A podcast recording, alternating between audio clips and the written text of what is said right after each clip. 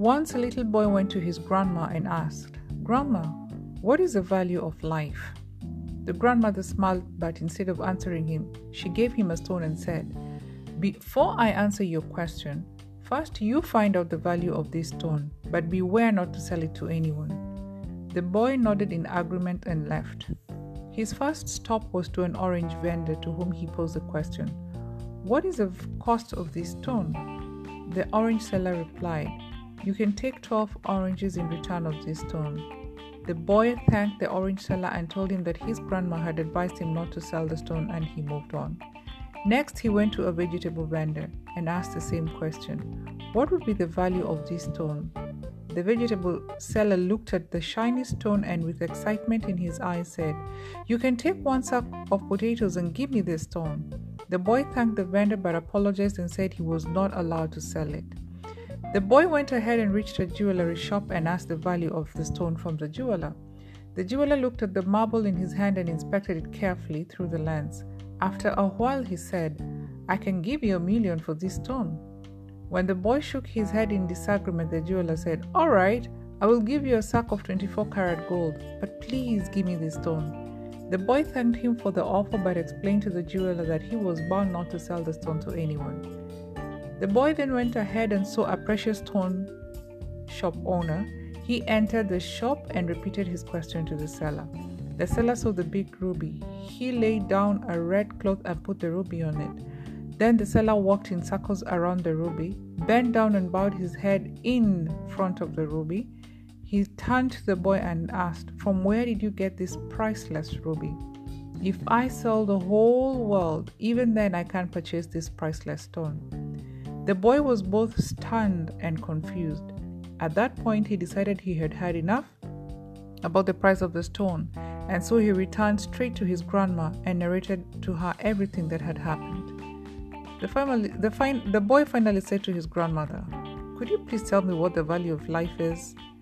The grandmother replied, My boy, life is like this stone. The same stone was priced differently by different vendors. Each evaluated the stone from their own lens. The orange vendor offered to exchange it against oranges because that's what he was selling. The vegetable vendor tried to exchange it with vegetables because that's what he heard as, as did the jeweler who wanted to exchange it for gold. The grandmother paused to see whether the boy was listening, then she continued. On the other hand, the ruby merchant could, who could identify this precious stone told you that this stone is more precious than the whole world.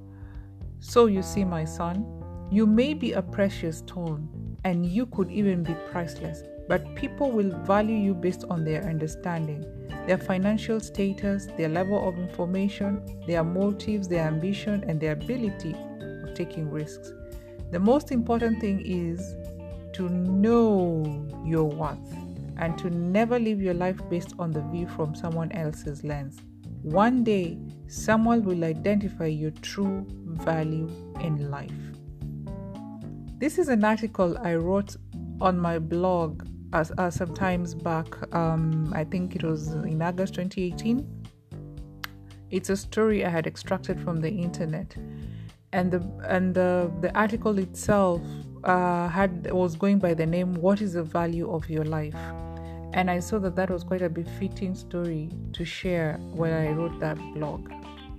And that's the same question I want to pose to you today. What is the value of your life? Do you know your worth? Do you know your value? Do you know who you are? Do you know what you bring to the table? Today, I want to talk about knowledge, but not knowledge in terms of the information that you have. I want to talk about knowledge in the sense of knowing your edge, knowledge so the L becomes silent and we talk about know and edge. Do you know your edge? Do you know your value? Do you know what part of your edge brings value to your life? K for knowledge. That's my word for today. Knowledge. Hi, this is Liz, and I'm welcoming you to listen to this episode of Survival Alphabet. K for knowledge. That's the word we're going to talk about today.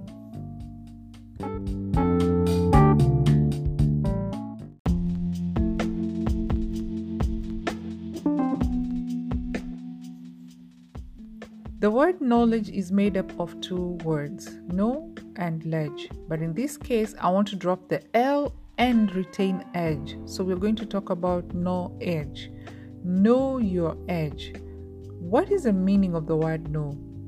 According to my favorite online dictionary, it means being aware through observation, inquiry, or information. So it is being aware of something. What about the word edge?